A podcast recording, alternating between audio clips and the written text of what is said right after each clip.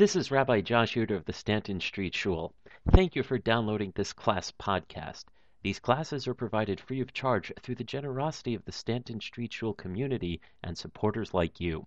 If you do enjoy them, please consider making a donation to our synagogue's building fund on our website's shop donate page at www.stantonstshul.com. Good morning, everyone. It is Sunday, November 3rd, Chodesh, first day Rosh Chodesh Kislev, uh, 2013. Today's topic in the penultimate class that we have in the halachic process, next week we'll do a wrap up and sort of summary, uh, is titled Rabbi David Hartman and Religious Individualism. And by the end, you might even wonder why this would count as a halachic process at all when we get through it. But it's very important for several reasons. One, methodologically, it's very easy, I think, to confuse him with others, and particularly Rabbi Avi Weiss, who we saw last week. And I say this because I did so myself. We're going to find similar patterns of quoting one particular passage in the Bible, holding that up as an exemplar, and then creating sort of a approach to Jewish law based on that one source. All right?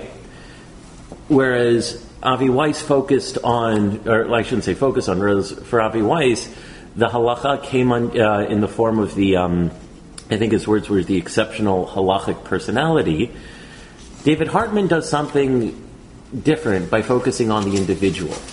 And there's a logical component to that too. One of the questions that we've had as a recurring theme is the question of authority. Who gets to decide and who gets to make those determinations? Now, very few people have actually given you objective definitions of this person counts and this person doesn't. Rambam kind of did going back to the Gemara based on his view of positivism, where you have like the legislated court and you have to be part of that body. After that, when you don't have a court, uh, nitpashet b'chol Yisrael, you follow in his words, misha da'at noteh, whomever happens to convince you the best. But that assumes that you have, you know, a system with which that you're working in an objective criteria by which you can evaluate who's really giving you the better argument. All right. Where, I will summarize that point briefly um, because these were like recurring things that we've been talking about for a while. In order to have a question of halachic process, it is inexorably tied to the question of authority. When I say you ought to do something or you have to do something, well, I'm assuming I've got a degree of authority. If I say you have to do something because someone else says so, then I am implicitly saying that other person is of sufficient authority that you have to do what he says. And what we spent time developing, especially in the earlier weeks of the classes, tracing that all the way up to God. Because if the whole point of doing halacha and mitzvot is ultimately fulfilling divine will, well then how do you know what various rabbis are saying is in fact what the divine will is, unless you can sort of trace and justify that authority in some way. So we spent several classes discussing the rabbinic period and how did the Talmud justify their own authority and what were their own rules, and some deviations that came up in the post Talmudic period, which is a really long time, leading all the way up to today. Um, so, uh, right. Got it. Okay. Thanks. So with Hartman, there's a focus more on the individual, and this gets to. Uh, I'm glad I can actually use this for uh, uh, practically or semi-practically in discrete structures, which was a class I had as a computer science major in Yeshiva University. There's Professor Arnold Lebo who taught a thing on proof by induction, which goes like this if you don't have an objective criteria for who's going to be that authority, well, then any person can fit into that authority. And if any person can fit into that authority, then every person can fit is that authority. So you're like, if n is true and n plus 1 is true, then you keep adding like plus 1s until the entire world is sort of encompassed. So that's one way of looking at this, of saying, well, since we don't have really objective criteria, it de facto has to go back on the individual. But there's something else at play here that I think is very important to understand Hartman's approach, such that before we even get to his own writings, to understand a little bit about not just sociology of religion, but the process of secularization. Uh, the idea of secularization uh, is somewhat complicated. I kind of did a botched thesis in Chicago about it. Was one of the reasons why I gave up on sociology of religion altogether. For that is a whole separate rant, which at some point I need to write up. Um, but the short, super short version is this. According to Max Weber, who originated the secularization theory, as well, I shouldn't say originated. I'm sorry. I, I apologize for being a little imprecise here. A lot of people, I should say, go back to Weber. Says as we move further in modernity, and we have science and other explanations that can answer the questions of religion, people are going to get less and less religious. And he portrayed it as a nice little linear regression, straight line. As time goes on, religion's going to decrease. That obviously hasn't happened. But people started focusing on religion differently and did notice shifts in religious power and religious authority. One of the notable changes did not notice. No, did. The sociologists did. In particular, one of the phenomena they noticed is a trend towards either individuation or individualism, a focus away from the official party line of what the religion, meaning the higher ups, said and believed, as opposed to what people on the ground actually did and how they processed their religious teachings. So I only going to cite two sources here. The first I have is someone named Thomas Luckmann from a book, uh, almost like a monograph, a really long essay titled The Invisible Religion. George, start us off. You may say in some that the individualization of consciousness and conscious occur occurs for historical individuals in an internationalization Internalization. Internalization. Yeah, not internationalization. I, I can't see. Sorry. Of uh, an already constructed worldview rather than in an original creation of the worldview. The worldview, with its underlying hierarchy of significance, becomes an individual system of relevance that is superimposed on the stream of consciousness. It is a con- constitutive. Consti- yeah, constitutive. Yeah. Element of personal identity. The personal identity of a historical individual is, thus, the subjective expression of the objective significance of a historical worldview. Earlier, we defined the worldview as a universal social form of religion. Correspondingly, we may not define personal identity as, an, as a universal form of individual religiosity. In plain English, as I understand it, because academics tend to write a little obtusely, um, basically, someone gets up from, let's say, the official religious institution, let's say the church, and says, Here is the church teaching. A pastor, a priest gets up, gives a sermon. That could be the official church teaching. But that's going to be interpreted and internalized in as many number of ways as you have people sitting in the congregation. So, from a practical perspective, while religion might, even if you have a top down religion, it can only be processed by the individual on an individual level. All right, continue. The discrepancy between the subjective autonomy of the individual in modern society and the objective autonomy of a primary institution strikes us as critical. The primary social institutions have emigrated from the sacred cosmos their functional rationality is not part of the system that could be of ultimate significance to the individual in, in this society. So here, when you've got like a church, they have sort of this narrative about sacred cosmos and how the world came into being and all that. But your personal experience isn't really like that. You're sort of accepting this myth, and I'm using that in a technical term, that is bestowed upon you by the higher ups in charge, but that's not actually your life. Your life is your life, and it still has to play into your own real world experiences. So that, you know, you, you may, like, on one hand, you have the, um, the objective autonomy of the primary institution is what they do, and then there's the subjective one of what you as an individual, of how you come to terms and how you integrate whatever this big meaning is that the church is trying to teach.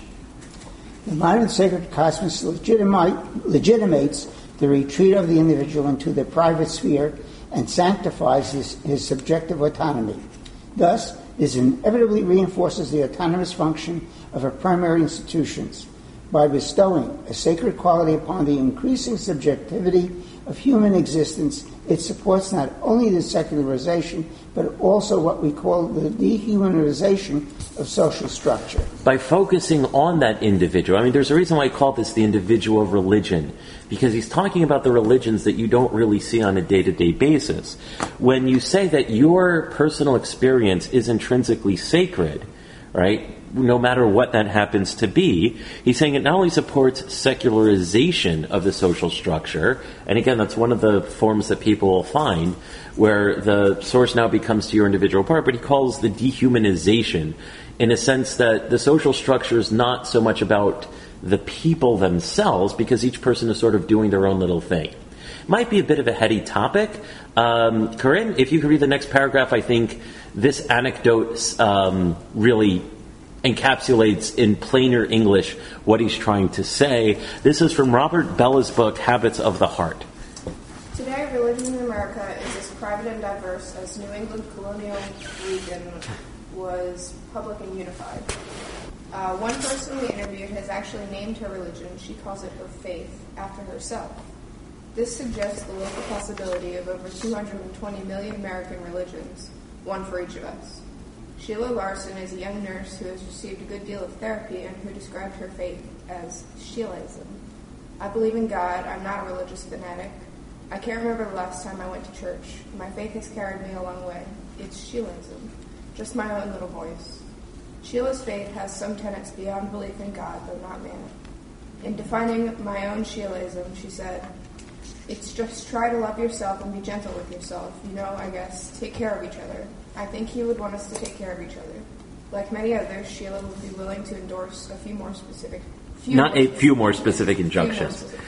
So here you have a nice little encapsulation of Sheilaism, where Sheila pretty much creates her own religion. So now I know what Judaism is. This is what Judy's religion. Very good. You see there? Very nice. I Judy, Judaism is the religion of Judy. Yes.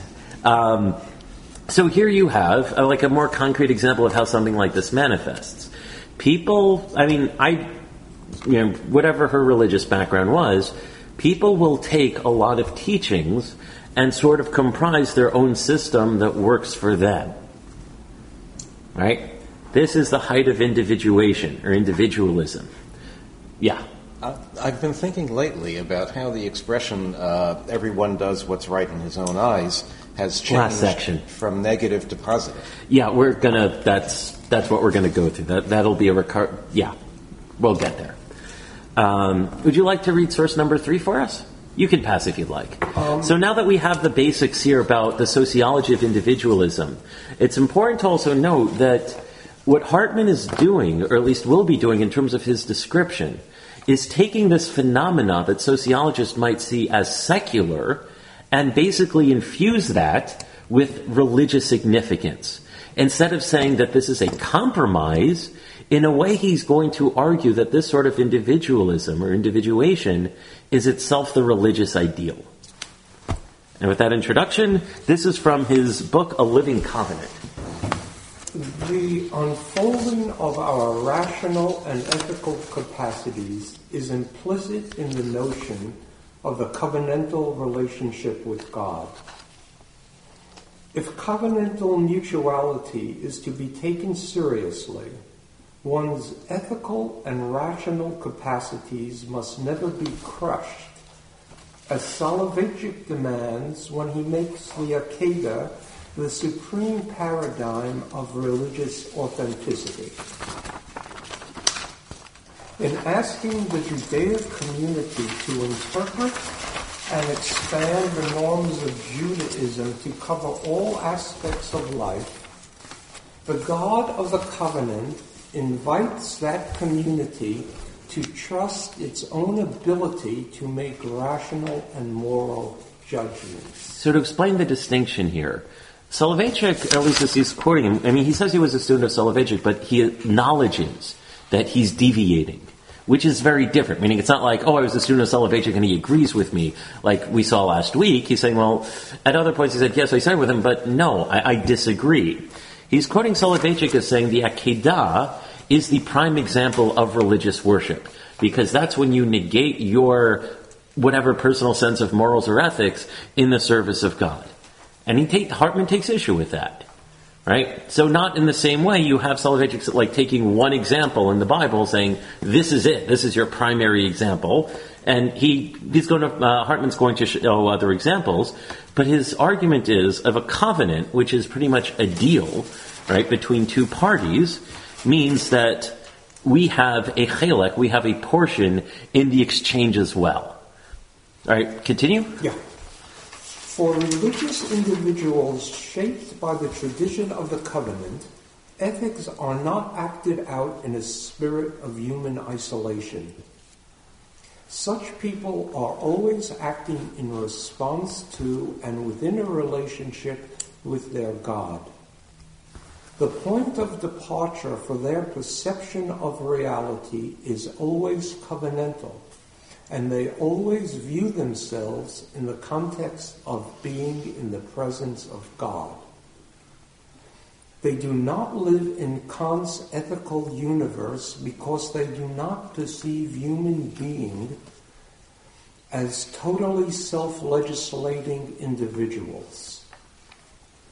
They can never understand an ought in relation, in isolation from the presence of God. The her- her- heteronomous quality of revelation That should be heteronomous. arises not from a need to compensate for the human failure of reason to provide justifiable reasons that would substantiate ethical obligations. I'm going to begin that sentence again because I'm completely lost. Okay. The heteronomous. Het- It's heteronomous. That's my typo. Yeah, they, they come up. Again. Heteronomous quality of revelation, meaning of many different types and many different variations.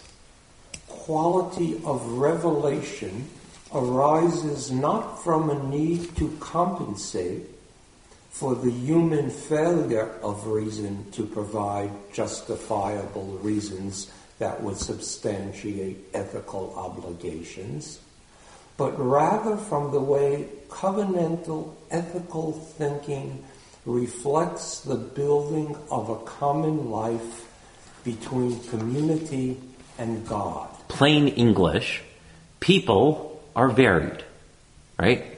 A lot of different types of people, a lot of different approaches. The fact that you have various, as he puts it, quality of revelation isn't because we as human people lack the ability to reason, but because human people are different.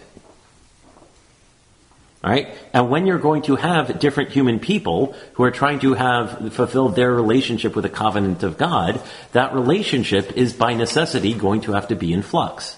Yes. Isn't he also saying, on some level, that if you don't understand it, it's not valid or it's Uh, not quite. Uh, if he's You know- but but he's within spitting distance of. Not not exactly, and I, I understand like why you why you would say that just from this passage. In the whole paragraphs that we quote of Hartman, he really explains the parameters of the limits of uh, religious individuation and that sort of thing. So, give it a little bit of time, and things I th- hopefully will become a little more clear. All right, and take the last paragraph in here. Yeah, yeah. The Torah provides for a way of life, and everything that is part of the individual and communal existence is absorbed into, into the framework of halacha. Covenantal spirituality contains both the devotional passion of prayer and the command of a God who seeks to be sanctified in the midst of a community. Accordingly, the ethical and moral concerns found in the Torah are not an imperfect preliminary stage to be overcome in the act of unconditional surrender in the life of worship. Nor may our appreciation of what is considered just and fair ever be undermined through appeals to the absolute authority of halacha. Yeah, that typo there is not mine. uh, where it's actually written halacha, which I thought was within you. Anyway, yeah. Nor may our appreciation of what's considered just and fair ever be undermined. Yep. Our our so our so basically our understanding is more important than the absolute authority of halacha. You know, yes and no. Um, I, I, can let me try to explain this now, and I think he's going to explain it further. He doesn't mean that. I mean, he mentioned earlier they don't live in an ethical universe because they don't perceive human being as being totally self-legislating individuals. According to my understanding of Hartman, it's not entirely that people just do what they want, but rather doing so through the framework of this covenantal relationship and engaging with God. In that there's something that you bring to the table in trying to understand standing God, godliness, such that just to say your ethical intuition is incorrect because it contradicts halacha for him is insufficient. Remember, this is just source one. There's a lot more here. Still, though, he invokes Rabbi Soloveitchik as having to argue with him. Yeah, I understand that he invokes it as saying that Rabbi Soloveitchik was the one who demanded that uh, it was the supreme paradigm of religious authenticity. To sacrifice, abnegate your moral intuition in favor of what God demands. Right, but we have a lot of things like that in Judaism. Don't eat pork doesn't say why. Well, it's, it's just a, it's an act of faith, and therefore, and therefore you don't have to understand everything in this religion. So keep in mind, we've only did one excerpt of one of his several books. Yeah, we got more here. All right, and don't forget if there's anything that's insufficient or people want to read more, I have the full bibliography at the end of the source sheet he gets, you know, he does discuss a bunch of these things. All right? Yeah. Um, I, I, oh, I'm sorry. I said to the gentleman, that's a good point. Okay. I just um, way back uh, in the Torah it says, "Do not withhold your hand from your brother." Yeah. Meaning, give him money when he needs it. Mm-hmm. And Hillel comes up with recognizing that people are not really going to follow that because they have their own individual feelings about things. And so he creates the prosbul. Yep. So he understands both what is right and what is necessary to gain that. Yep. And in one of his books, Hartman writes extensively about that as the prime example. Uh, and he also, how to put this, he makes some really poor, weak logical jumps from saying, using that example of Hillel to saying that's emblematic of the entire Tannaitic tradition, whereas the Amoraim went back and said, oh, here's how it works halachically. And he tried showing us that there's some sort of dichotomy between the Tanaim and the Amoraim that is just flat out wrong and sloppy. So a lot comes down to how you interpret this stuff. And I'll give one Tannaitic source at the end, and if you remind me, I'll cite in another Tannaitic source that completely shoots his theory out. At any rate, right now, we're trying to lay the groundwork of his thought, right? That it's, uh, when you have a covenantal relationship, it kind of goes two ways, and the ethical intuitions of an individual do play a role in it, at least assuming they're approaching their ethical um, positions from this framework of having a relationship with God and not just doing what happens you see fit. Dana, could you take next source? This is from his book, Defender to Critic. The covenant is not only about the empowerment of human beings, it is also about the withdrawal of God's control. I mean, by definition of having a covenant, it's not all about God. God left stuff for us to do. Hmm. God's shift from the model of a singular will to the model of a covenant reflects a critical change in the way God relates to the world. God initiates creation, revelation, and the movement of history. Then God calls upon human beings to complete the task and take responsibility for the areas of life once within God's purview. God presents us with the normative founding moment for building an ordered moral world and then steps back so that we can step forward and act that can be understood as a manifestation of divine love. Yeah, not unlike what we saw last week about Rabbi Avi Weiss and the whole thing with halacha being a uh, sort of continuous creative act type thing, or going back to that sense of creation, sort of continuing God's ultimate plan. Continue. Isn't this like a, God, a watchmaker view of the world that God created that all these things? Now he stands back and watches what's going on. Um, what we do with it. Partially. Continue. God's presence in the world becomes conditional in a deep sense on human beings sharing the burden of history. Instead of a total welfare state, God decides to allow people to become responsible for themselves and for each other on a volunteer basis. Covenantal theology is defined by humanity's assumption of moral responsibility, encapsulated in the following famous passage in Deuteronomy I have put before you life and death, blessing and curse. Choose life.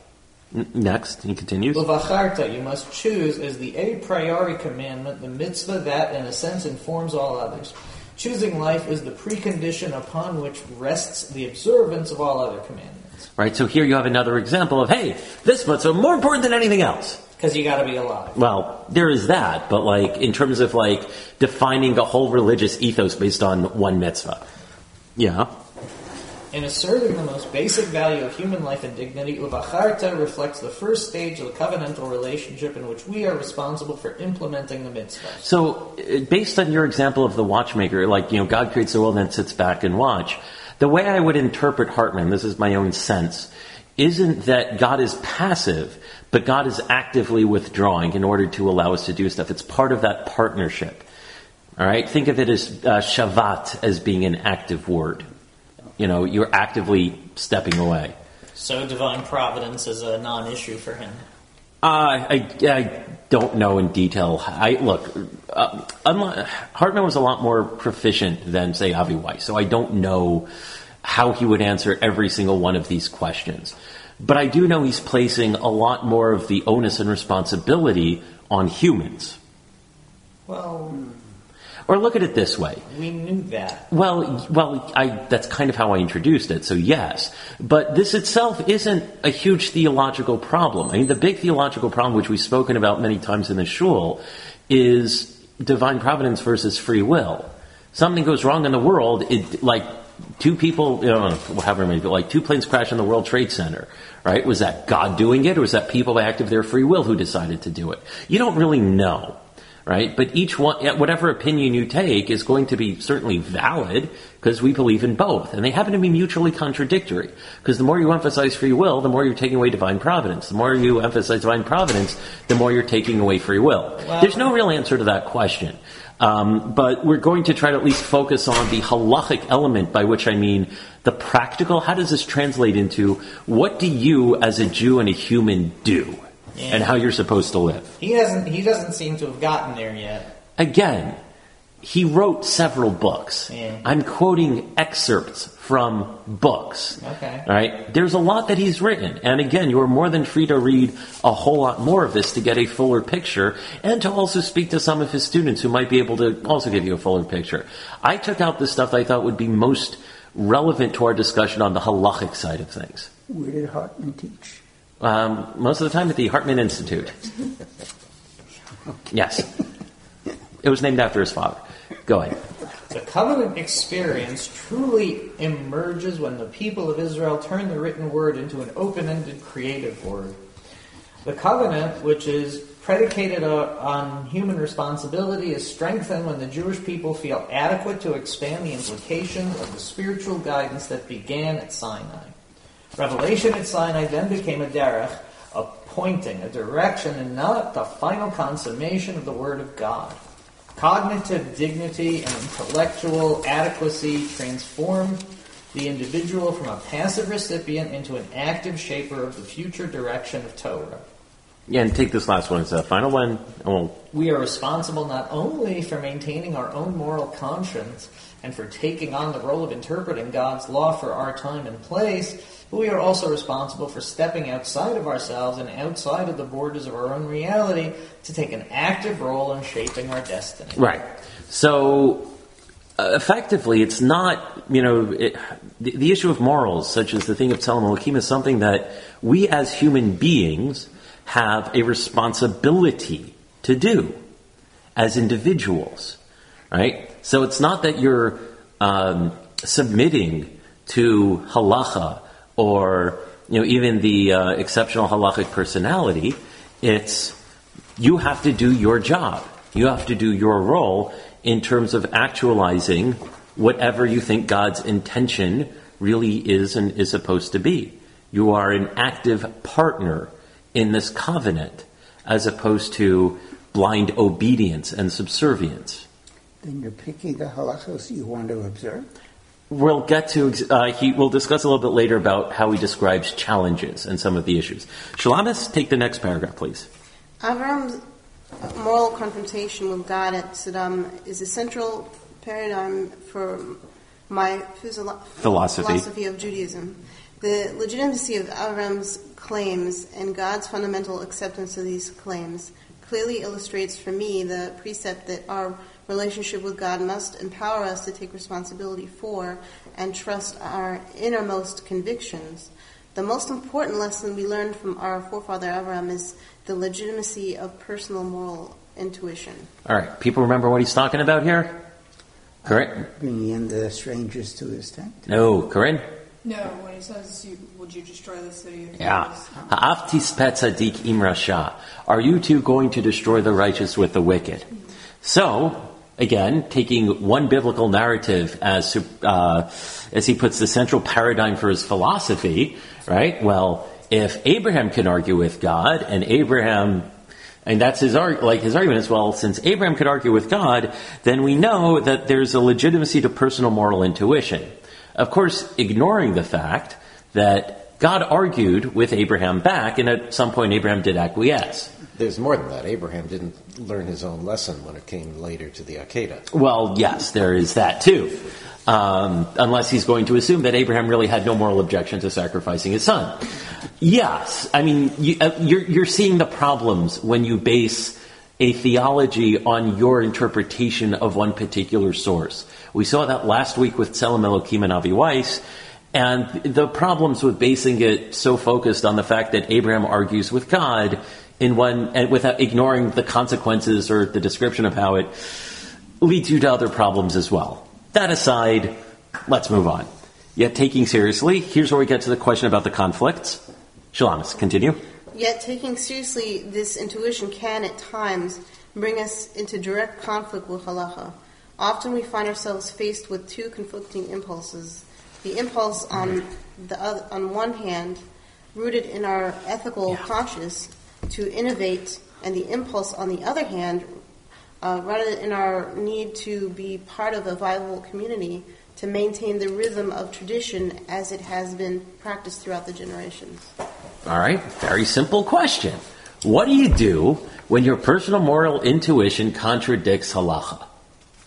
Fair question, right? That's what you know. We're getting to the money money stuff here. Go on. What do we do when we find ourselves presented with these simultaneously legitimate and contradictory impulses? Over the years, I have found myself struggling with the question of whether Judaism provides a way to express a, personal, a person's moral convictions or whether it deems uh, those very convictions illegitimate. It has never been my aim to undermine the semblance of halachic authority. My goal is to see whether there is room within the halachic structure to reconcile my personal moral instincts with imperatives of the tradition. So his approach is simply don't look for conflict. See if there's a way to reconcile them without breaking halacha. Yeah. Um, Keep in mind he has another paragraph. All right, continue Shalamis. Hold off until we at least finish his thought. Okay. I maintain that there are two uh, perspectives from which to approach this question. From the perspective of my obligation as an individual, and from the pers- perspective of my obligation as a member of the Jewish collective in- invested in the community of this way of life. As an individual, my job is to trust my inner moral voice. As a member of the community, my task is to see whether there is room in the canon, in the canon. canon to arrive at an alternative in- interpretation. As an individual, my instinct is to categorically reject halachic rulings that are pre- uh, predicated on a view of humanity that foregrounds the moral limitations instead of their moral potential. Yet, as a member of the Jewish collective and someone deeply committed to the Jewish people's continuity, continuity, continuity, I have felt obligated to delve deep into our text, to study, to prove, and to struggle in the effort to demonstrate that the tradition does make room for the moral outrage, outrage we experience. And the way it makes room is by using methods of interpretation to neutralize morally problematic texts. Plain English, you find something in the Torah that you disagree with on moral or ethical grounds, you reinterpret the Torah to make it fit. Yes. How about how about three words he hasn't really come near? Mm. Ask a rabbi. Hello? Well, again, this is a focus on the individuation part. When, on a practical level, the way people experience religion is very personal. And that, there are two ways of reading this. You can either say that he is giving you a discussion, like he, this is what he thinks is the ideal, or maybe he's responding to the social realities that are already prevalent. Meaning, if this is the way people are already asking, or I, I should say, these are the way people are already following and observing the religion of Judaism, well, here's a way of sanctifying what people are already doing. But regardless of, quote, asking a rabbi, I've got news for you.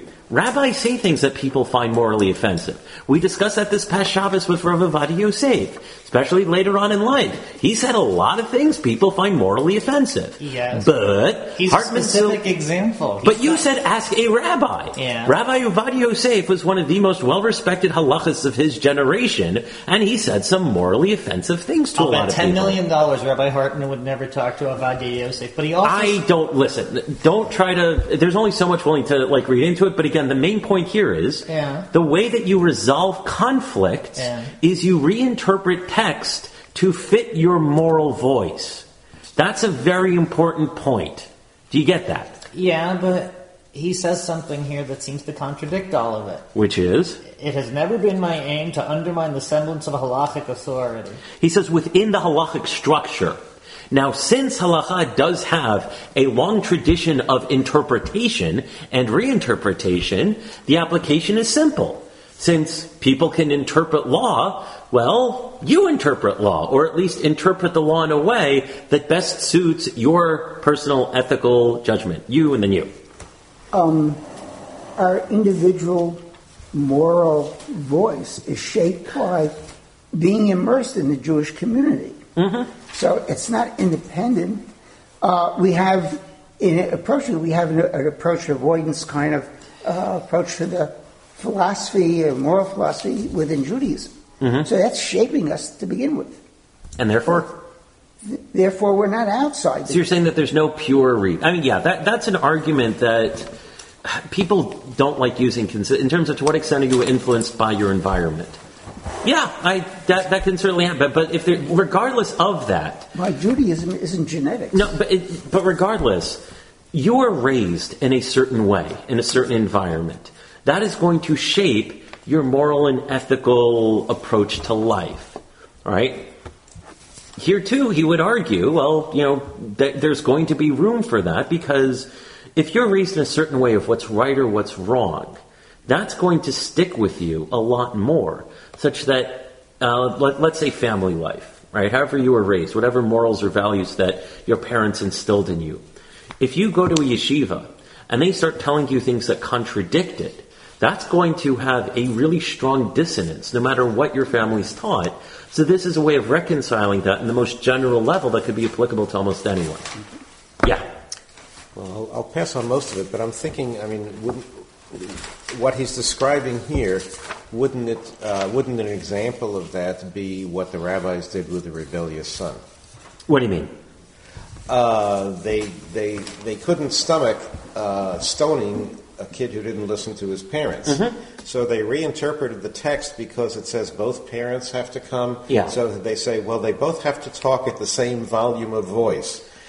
Yeah, uh, there, there's and, he actually Hartman does discuss that in one of his places because so to explain the rebellious uh, son, the uh, Bain Sorer Umoret, right? Uh, someone, I mean, theologically, it can be difficult because you wind up killing him because of what he's going to do at the end right? It's like you see a bad kid in elementary school, oh, he's going to turn out bad, better get rid of him now and save everyone the trouble. You can see like why people find that ethically problematic. So the sages say one opinion is, well, it never happened and it never will happen because there are a whole bunch of rabbinic legal exegesis that all need to be required in order for it to happen, such that it's nearly impossible. There is another opinion that says not only did it happen, but I sat on his grave. Um, and Hartman actually has issue. Well, what about the sympathy for the kid and all that? The one problem with that approach is when you have all that reinterpretation, you're sort of imposing on the sages their motivations for it. Was it really because they felt a moral obligation to negate it from existence? Or perhaps this was actually how they read the text? Right? You're sort of, unless you have an explicit statement or some record that says this is unjust and therefore we must change it, you're making a fairly large assumption in terms of why, of their motivations for why they did this certain thing. Maybe you're right, but it's still conjecture. And it, I find it a little bit risky to base so much, uh, or at least to extrapolate so much, based on a conjecture that could have other possibilities. All right? Okay. All right. Next up, we have a book called The God Who Hates Lies, which was actually co authored by Rabbi Charlie Buckholtz, who some of you may remember is the former rabbi of the uh, Sixth Street Community Synagogue. Uh, he was the rabbi there when I first came to Stanton Street. Um, and in this book, Hartman is, I think, a lot more, let's use the term emphatic. And he holds back a lot less in terms of his emotions uh, in his writing. So, start us off. Another area in which tradition often comes into conflict with ethical intuition concerns the role and treatment of women within traditional Jewish frameworks. To take one example that is literally close to home, several years ago my daughter Tova helped to found an egalitarian Orthodox synagogue in Jerusalem dedicated to infusing the prayer community with a feminist ethos. When asked by an ultra Orthodox nephew how I justify my presence at my daughter's shul, I told him, I feel the Shekhinah, i.e., the feminine emanation of God's presence, singing with women's voices, with the women's voices. My nephew responded in kind, answering that if there is one thing he is certain of, it is that the Shekhinah is not in that place. This is a fascinating piece for a couple of reasons. What's his justification? He feels the Shekhinah. Therefore, it's fine. But someone else, well, there's one thing I know, the Shekhinah's not there. Well, an interesting statement considering he hasn't been there. True, but if he says one thing he is certain of is that the Shekhinah can't be there. And I Same think with Galileo. I, the language here is that when my nephew responded in kind, right, he's making that same sort of appeal to personal religious ethics. And you could all, and the reason why I include that here is I think whether or not he's willing to admit it, I think he at least acknowledges that there's something weak about saying, why do you do it? Because you feel God in this presence when someone else can just as easily say, well, it must be wrong because I don't. Right? It's a pretty presumptuous statement to make when you can say, like, I feel God and therefore it's fine. Or I feel God and therefore that's why I'm here. Because then it's not even about, it's really about your own emotions. And then you've got two people arguing about, well, I feel God this way, you feel God that way. And you have a nice little conflict. If anyone wants to read more of this, read uh, William James' Varieties of Religious Experience. Right? And then you have, you know, a whole bunch of interesting discussions on that. Yeah. Do you find it at all interesting that he contrasts his feeling the Shekhinah with ultra Orthodox? No, his ultra orthodox was the description of his nephew. I understand that. Yeah. So it, it- it's almost like he's making his nephew out to be the bad guy because he knows who his audience is. I don't know because ultra orthodox would be a way of describing it, or at least it can show the challenges that you have in terms of communities. Again, there's only so much I'm willing to read into what he writes without having textual evidence to base. Well, Kalisha goes out I the have window. no comment to say. I, I know someone that came from a religious home, a Hasidic home, and uh, he goes to a, a synagogue that's you know not Orthodox and where there's a lot of seeing the same thing. Mm-hmm. And he said he feels the spirituality in that in that. Uh, Yeah. place. That's how he feels. You know. Okay, so let's hold off on this. You know what? Let's take a little pause without a question. Did anyone see the movie Keeping the Faith? So- Wow, Ben Stiller. Well, one of the things that he had there was he brought in a gospel choir to sing En Kelohenu. Um, I know. Well, actually, you know, Martin Luther King Day uh, in the Hebrew Institute of Riverdale, they have a gospel choir that comes in and sing Carlebach, which, if you've never heard, you really should go at least once in your life to hear this done. It's a fantastic experience. Um, but they have a discussion about like you know um, religious experience and all that. So I can throw out the following question: What happens if you feel the Shekhinah going to a Catholic church and taking communion? Then convert to Catholicism. You say convert to Catholicism, but if the primary driving factor for you is you feel the Shekhinah, and therefore certain things are okay, then it shouldn't matter how you feel the Shekhinah. You can apply that to anything. Exactly. You can apply that to doing drugs of any sorts. Why and say that Jesus? Well, communion's a better example because, like, that's you know hardcore Catholicism. like, you know, it, well, in it- whatever, yes, right, or pick something else along those lines, and saying that's how you feel it, and therefore it is now justified because that's how you personally experience God. That was kind of rhetorical, mind you. I'm not advocating that. Understood. But isn't there a di- okay? The guy who says I feel the Shekhinah when I go fishing on Sunday morning. Yep. That's a little different than Again, when you're talking about systems, Yeah. right? What makes one okay and the other not? If the control factor is feeling Shekhinah, well then that ought to apply to any action no matter what you do. Right? The distinction you make shooting with people. there too. Or as uh, I, one of the rabbis in Klal, I forgot who said it.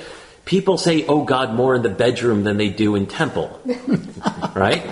So people can take lots of things as a religious experience. There's a reason why the Kiddushah, right, in Hebrew has that root of like. There are reasons why that was used for. That too can be a religious experience, right? Now, once you're saying this is okay, because, or not only this is okay, but this is an authentic religious experience and a valid one within the Jewish tradition, simply because you feel God's presence, well then substitute X with anything else, and your formula still ought to work. All right, continue with uh, next paragraph with authority. Authority for most modern Jews is simply a dead letter issue. Halacha is not rejected because modern enlightened Jews reject the theological premise that it was given by God. They never get to the point of asking questions about its origins, dismissing it long before such questions might arise because of the difficulty of dining God? Divining. Dining God. Sorry. In the That would be Catholicism. right. Sorry. I'm sorry, it was breakfast. Yeah, thank you, thank you, thank you. Uh, in, in the lifestyle it seems to cultivate and obligate. Indifference to halacha most commonly derives from an inability of most Jews to find religious values within the system. So he's talking about what is. He's describing what he considers to be a social fact amongst the Jewish community. What, expl- what phenomenon explains uh, um, non-observance? And he says because people have no connection to halacha to their life or spiritual thing. And he quotes a wonderful passage by Heschel. Continue.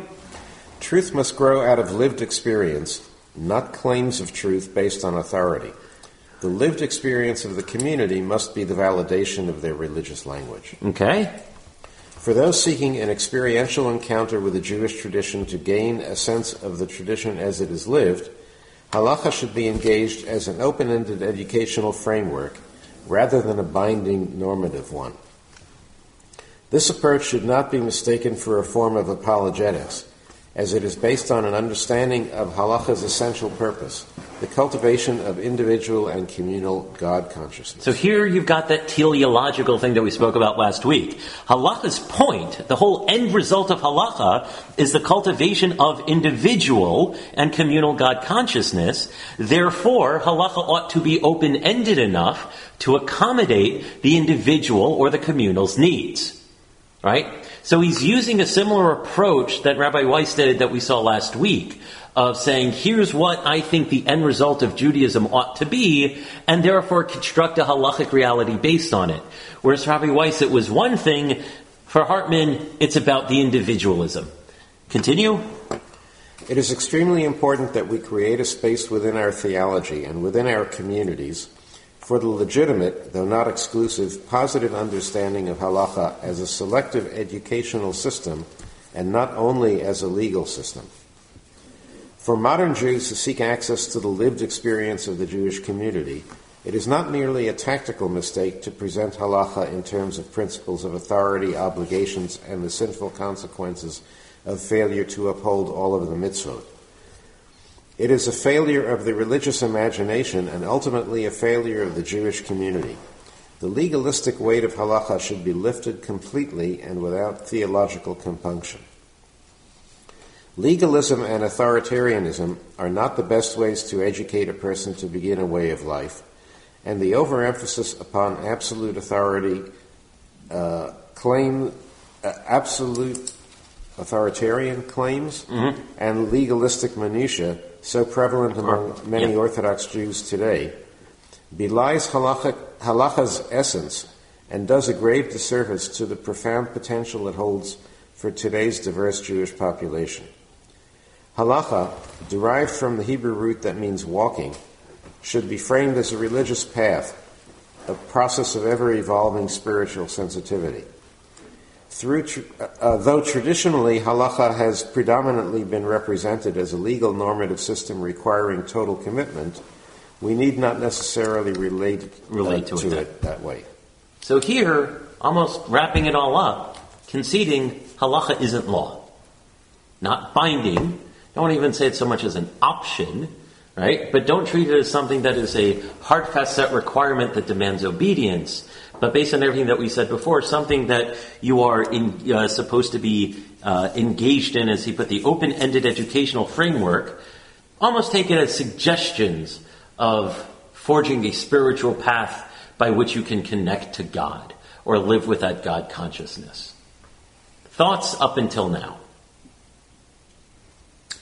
I find this um, week's uh, discussion very applicable to myself.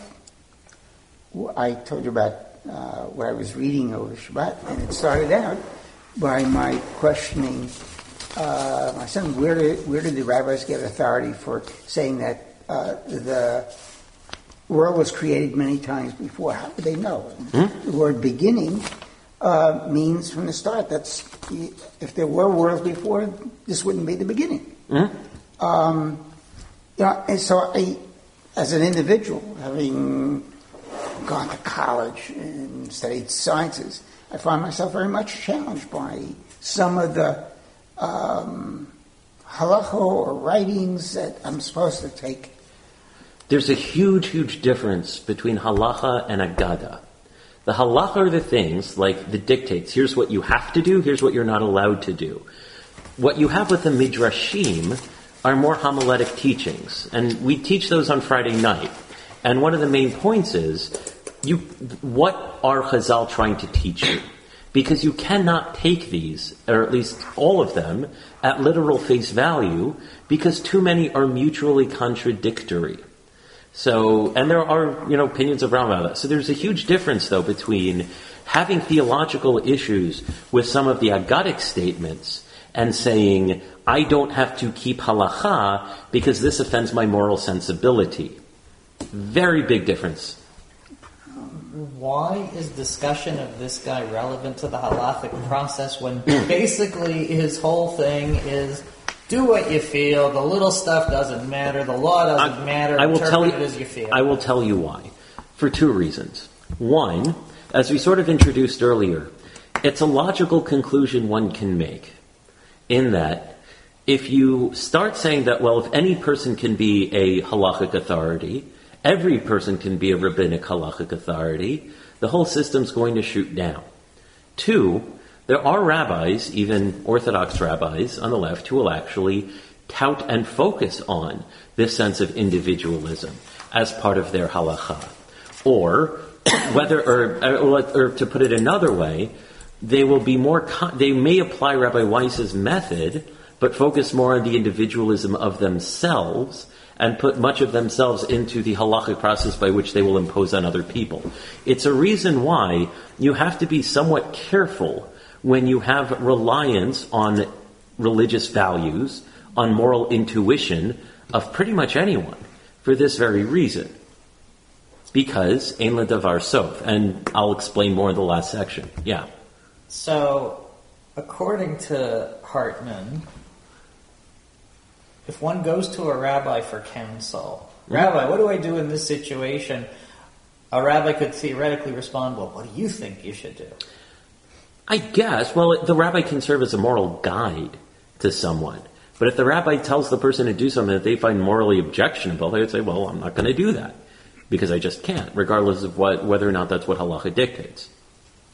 Now, Dan mentioned earlier in the class, mentioned a certain idiom uh, that we find repeated in the Torah, and unfortunately for, well, we'll get there too.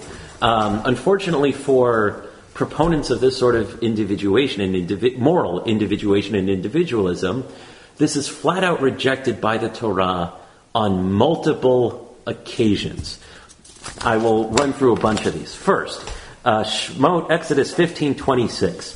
God says, "Yomer im tishma lekol Hashem lokecha ve'yashar be'enav ta'aseh." If you listen to the voice of God and you do what is, pay attention to His commandments, and you do what is, well, you do what is right in His eyes, and you do and keep all of the commandments. Deuteronomy 6:18. Va'asita va'yashar v'tov be'inei Hashem. You do what is right and good in the eyes of God.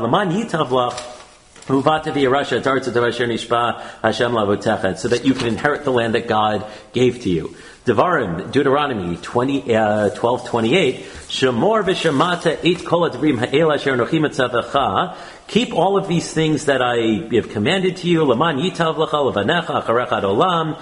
Right, that, so that things will be good for you and your kids afterwards. Why? You do what is right and what is proper and just in the eyes of God. And finally, in, uh, oh, I should say, and additionally, uh, Dvarim 13, Deuteronomy 13, 19, Ki tishma Hashem kol yom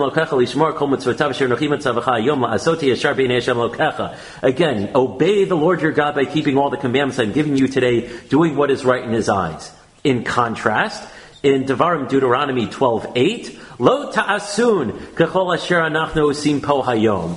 Do not do what we do today, where everyone does ish kol hayashar be'enav.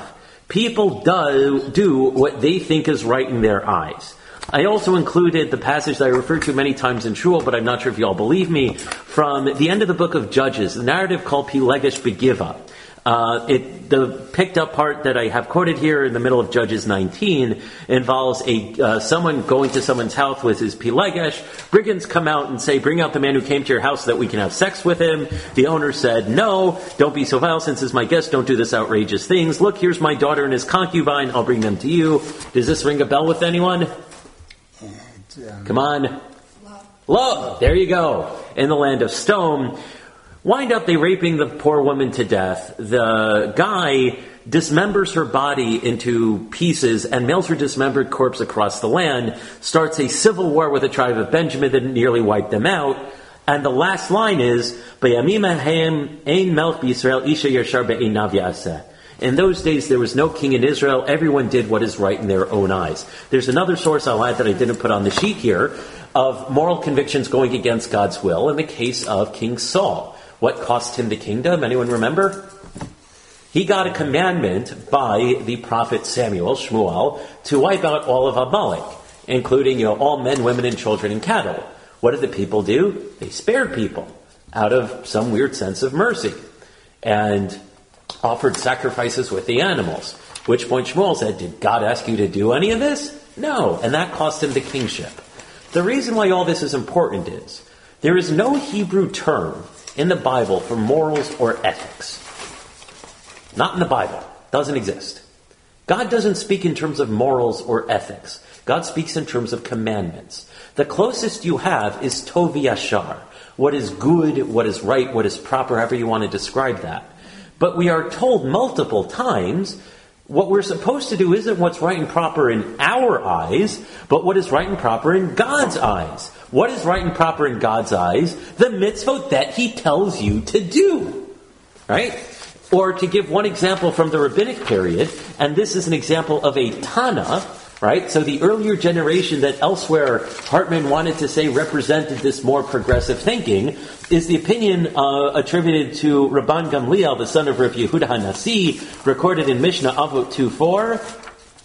Uh, hu haya omer aseh ritzono kirtzonecha kedei sheyaseh ritzonecha kirtzono. Do his will as if it were your will, so that his he may do your will as if it was his will. On the flip side, batel ritzonecha, you should negate your will, mipnei ritzono in favor of his will, kadeshi batel ritzonachari mipnei ritzonecha, so that others' intentions or will should be negated in front of yours. This is the exact subjugation that I, I would guess he was referring to when he was citing Rav Soloveitchik, but it seems to be pretty well reinforced throughout a whole lot of explicit biblical verses and at least one rabbinic text. You have another case uh, that I didn't include here because it was kind of off topic of Rav Shimon ben Shetach. Anyone the story of him with you uh, in the Yerushalmi and Sanhedrin about um, the witches and his son? Okay, super short version. Um, people uh, people testified against his son that he was engaged in witchcraft, and after the due process, had no choice the son was found guilty and wanted to overturn it, felt really bad. And the son effectively said, you know, if you want people to listen to you, like I should be, you know, sort of the foundation. Meaning this was a case where the ethical um, desire to say either overturn or you felt it was somehow unjust was sort of negated in order to maintain the integrity of the due process of here's how halacha is supposed to work. It's important also to conclude on this note in terms of the original sources is at the end of the day, it still has to be about God.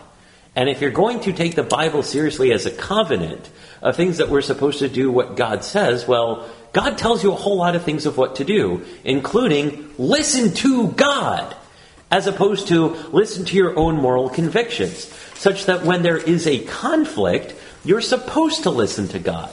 And I think there's an important room to make a distinction here. Whether or not people act out of their conscience or not, as opposed to following, you know, strict Torah, is different than saying it's okay to do that. We discussed once in Shul about an Avera Lishma, someone who does a sin for the sake of heaven. But it's still called an Avera, it's still called a sin. And I think it's important to distinguish between what does law, halacha, mandate versus how God is going to punish you, if God is going to punish you. Meaning, if you're talking about a court and a Beit Din, they have their due process, they'll do whatever. Today, we don't really have a Beit Din to mete out religious punishments. Okay, unless you live up north and you don't give, you know, your wife a get and then you get beaten up. But aside from that, we don't really do that today. There's a very big difference between saying, I'm not going to do something and God has to be okay with it, versus I'm not going to do something and I'm going to be okay with it, and God's going to judge me however God's going to judge me. And that's a very important distinction to make in terms of the halachic process. What Hartman does is justifies as a core part of the of halacha is people can effectively do what they see fit. That's flat out rejected. Do people do what they see fit at the end of the day? Absolutely. But there's a difference between saying, I'm doing what I want and I'll take the licks, whatever that's going to be, and I'll put myself up to divine judgment. And there too, you can either focus on God as this, you know, mean, vindictive God who's going to punish you for everything, or God is a merciful God who will take into account mitigating circumstances. Not being God, I'm not going to, and not being an agent of God, I'm not going to speak for God. But there's a very big difference between that approach to following your conscience and following your ethic and saying, well, God has to be okay with it because this is the way God made me. You could almost understand that intuitively because then the entire society breaks down, but it's also explicitly rejected in the Torah itself on too many occasions for people to just blithely ignore. Well, people do it anyway. Are you saying Hartman is ignoring this last part? Yes. Yes. You're saying he's he that's what he's doing. Yes. Now what does Rabbi Yuter feel about that? Think about that. That he ignores it? Yeah. Uh, it's something that is unfortunately not uncommon. Uh, we saw a little bit more of that last week, and something that Dan mentioned at the very beginning. A lot of um, people selectively cite sources. For people who try to come up with grand theories of Judaism, it tends to be based on one or two sources to the exclusion of everything that contradicts it. We saw some examples of Rabbi Avi Weiss doing that too in particular saying, we follow the tradition of Rav Kook, except for the parts that you don't like. Here, he's quoting a particular, he says he's basing it entirely on, or not entirely, the primary foundation paradigm is Abraham's argument with God, but ignoring everything else. It's a blind spot that people have. And I think everyone has that blind spot. The question is, what do you do with it when confronted with things that conflict? Hartman, though, already admitted that when you come across a text that conflicts your moral sensibility, you reinterpret that text to fit your moral sensibility, as opposed to using conflicting texts to maybe refine a better, more nuanced halachic sensitivity. Right? The grand theories is, I think, where people get in trouble. When you say, this is the core thing of Judaism, but what about all these other things in the Torah that don't fit? Ah, we'll reinterpret it to make it fit. But then you're not really following God as much as following either yourself or what you think God really meant, both of which are incredibly presumptuous. So, do I like that he selectively cited? No. I never met him. I, I, it's not my place to judge good person, bad person. What I can do is evaluate what are the merits of his argument. To what extent does this fit within the Torah? And if even with the covenantal side of things, I don't think he's entirely correct. Uh, there's a wonderful book on covenant that I gave a class on here, and I think Jacob Hartz did too, uh, on one Shavuot, uh, by Delbert Hillers on covenant in the literary form. In the biblical times, he writes that a covenant was done between a higher power and a lower power. It wasn't always an equal partnership. And the covenant that you have with us and God is do what God says, or God is going to zap you for not doing what God says. That's pretty explicit. So what he seems to do is say, well, we have this idea of a covenant. I will extrapolate my own theories of what I think a covenant ought to be, as opposed to actually reading the terms of the contract that we have in the Bible. So I don't even think he has a proper understanding of the biblical covenant, as much as he'd like to say, oh, this is a covenant, it's between two parties. Like, no, the covenant is we do what God says, and God doesn't smite us if we, you know, don't, and God will actually make our lives better. And there are a whole bunch of covenants in the Bible too. Um, you've got one, and we actually gave uh, it was we actually gave a series on that, if I recall, of confronting chosenness and like the whole yeah, different yeah. types of like Noah's covenant and remembers that. That's okay if you don't. Well, and also covenant structure in, in the Torah takes uh, has a lot of similarities with covenant structure between like I guess, government bodies in the ancient Near East. Yeah, and it's usually that's what Hillers points out, and it's usually the person in charge. Like, there's this whole preamble of like, here's what got us to this point. Here's why we have to do this, and here are what all the terms are. But it's usually a lot more one-sided than Hartman wants to admit. So I happen to think his analogy doesn't work.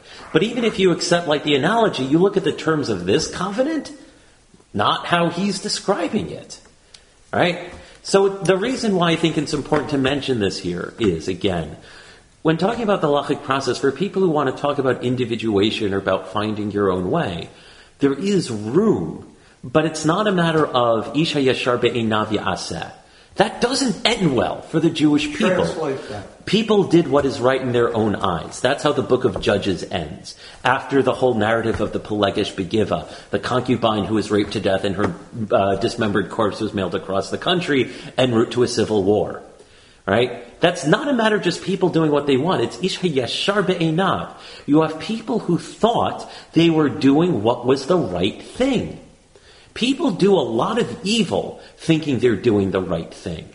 And it's a huge problem when you're dealing with subjective morality. Yeah. Well, I have two comments. First of all, uh, I, I, think you know modern society allows for individual freedom, but we still have to distinguish between sanity and insanity. And the Pilegesh Begiva was simply insanity; it wasn't freedom. Second thing is your mm-hmm. description of the covenant. Another word for covenant would be slavery. Well, in theory, the Jew- well, you can argue about Jewish people. Could they have said no? And that whole holding upon them the mountain like a barrel type thing, if they really had free will. But there were multiple covenants too. You had a covenant before they entered the land of Israel that the Torah says explicitly was distinct from the one that was done at Horeb. You had Joshua at the end of the book of Joshua, uh, chapter 24, makes another covenant with the Jewish people right when he's about to die, when there really wasn't force behind it, or at least not the same as people want to assume that there was at Har Sinai. But your description of, of, of, of the covenant with God sounds a lot like slavery. I'm not sure it would be slavery because he still had to enter into it, just face the concept. I would really recommend picking up the book Covenant by Delbert Hillers because he does a much better job of explaining it than I'm doing. I, I don't want. To, to- I'm sorry. I don't want this gentleman's point to be. I don't want you right now, yes. with great respect, to have the last word Yes. regarding that, because I think if slavery isn't the right word, something close to I say immediately. You would Oh, argue. let me finish, please. Sorry. Submission. Yeah, Mm-hmm. it's it's uh, repulsive authoritarianism. It's my way or tough, and I think that immediately strikes me as the case. Mm-hmm. So the Gemara does discuss that very thing. That's what I mentioned. The analogy that's given in the Gemara is God hung Har Sinai over the Jewish people like a barrel, and they said, you know, either you accept the Torah, if you don't, this place is going to be your grave. Then it discusses that the Jewish people re-accepted the Torah voluntarily in the times of Esther and Mordechai. It's a fantastic question, and it's not one that I can answer responsibly in a short time. I gave a sub-series on that called uh, Confronting Chosenness, where we went through the different covenants and discussed all of those in greater detail. Yes. Okay, the top paragraph on page four about authority for most modern Jews is simply a dead letter issue. Yep. Don't you think that paragraph could just as easily have been in an article in the OU magazine as kind of a problem with a, with a solution later that our leadership has to step up and do something about that? Okay, so I mean, I don't know. I don't. I don't write for the OU. I doubt they would ever publish know. me. Um, but look, I, the reason why I included the sociological pieces at the very beginning, I think, shows at least a certain groundwork where it could a, a way of interpreting Hartman is this is how people are functioning. Right? Descriptively. And he could have an accurate description. The question is, what do you do with it? Right? So it could be in his mind, we need to change a bit, or at least change our understanding of the religion to make it more relevant to people. Right? I mean, it seems weird to like call this heter kiruv as like a weird way of like reforming Judaism as an outreach method to keep, get people more engaged. Right? Engaged in what? but the way he's done it, as I introduced, is he's taking this phenomena of individual secularization and instead of treating it as secularization, turning that into a religious ideal. Or at least allowing room for that to be a religious ideal, where instead of just saying, well, you're going to do what you want, now we're breaking down the communal authority, saying, wait, this was really part and parcel of the Jewish system from time immemorial. Now we're just somehow uncovering this and seeing how we should really apply it.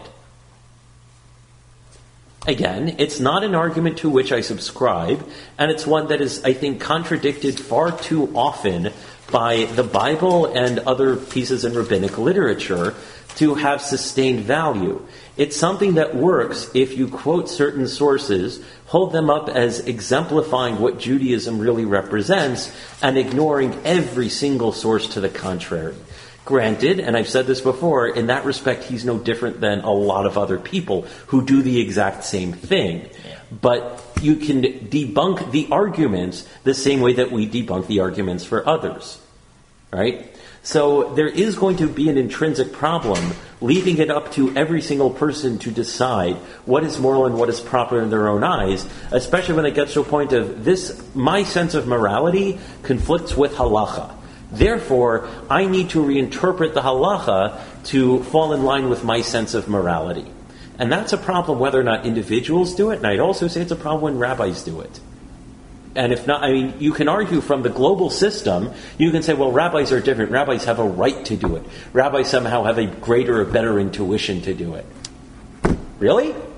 Well, lawyers have a better understanding of the law than their clients Yes. usually. And would you say lawyers are moral or have a reputation for being the most moral members in our society? No. Really? You're a No, comedian. No, no, no, you do stand up. The fact not- that you don't have lawyer jokes coming out the wazoo. We're not talking about lawyers as moral or ethical people. We're talking about working the system. Right, you're talking about working the system. So whoever you will have Poskimu say, the halacha must be this. Because I need it to work out that way. Because this is what my intu- moral intuition tells me. Yeah. Right? You start extrapolating that to everyone else, you've got a disaster. So some will say, well, only certain people do, and then you get back to the questions of Dastor that we had before. But you really need to hammer home. I, I cannot stress this enough. Just purely relying on your moral intuition as the determinant of what halacha is or going to be, or how you apply halacha is going to be dangerous. It's going to dilute the, What? it's going to uh, dilute what we know as Judaism. Yes, that's pretty much what Luckmann said in our first source here. So that concludes today, and next week we will do a nice summation of all of the classes and hopefully put all of this stuff together and see something out of this. Uh, uh, uh,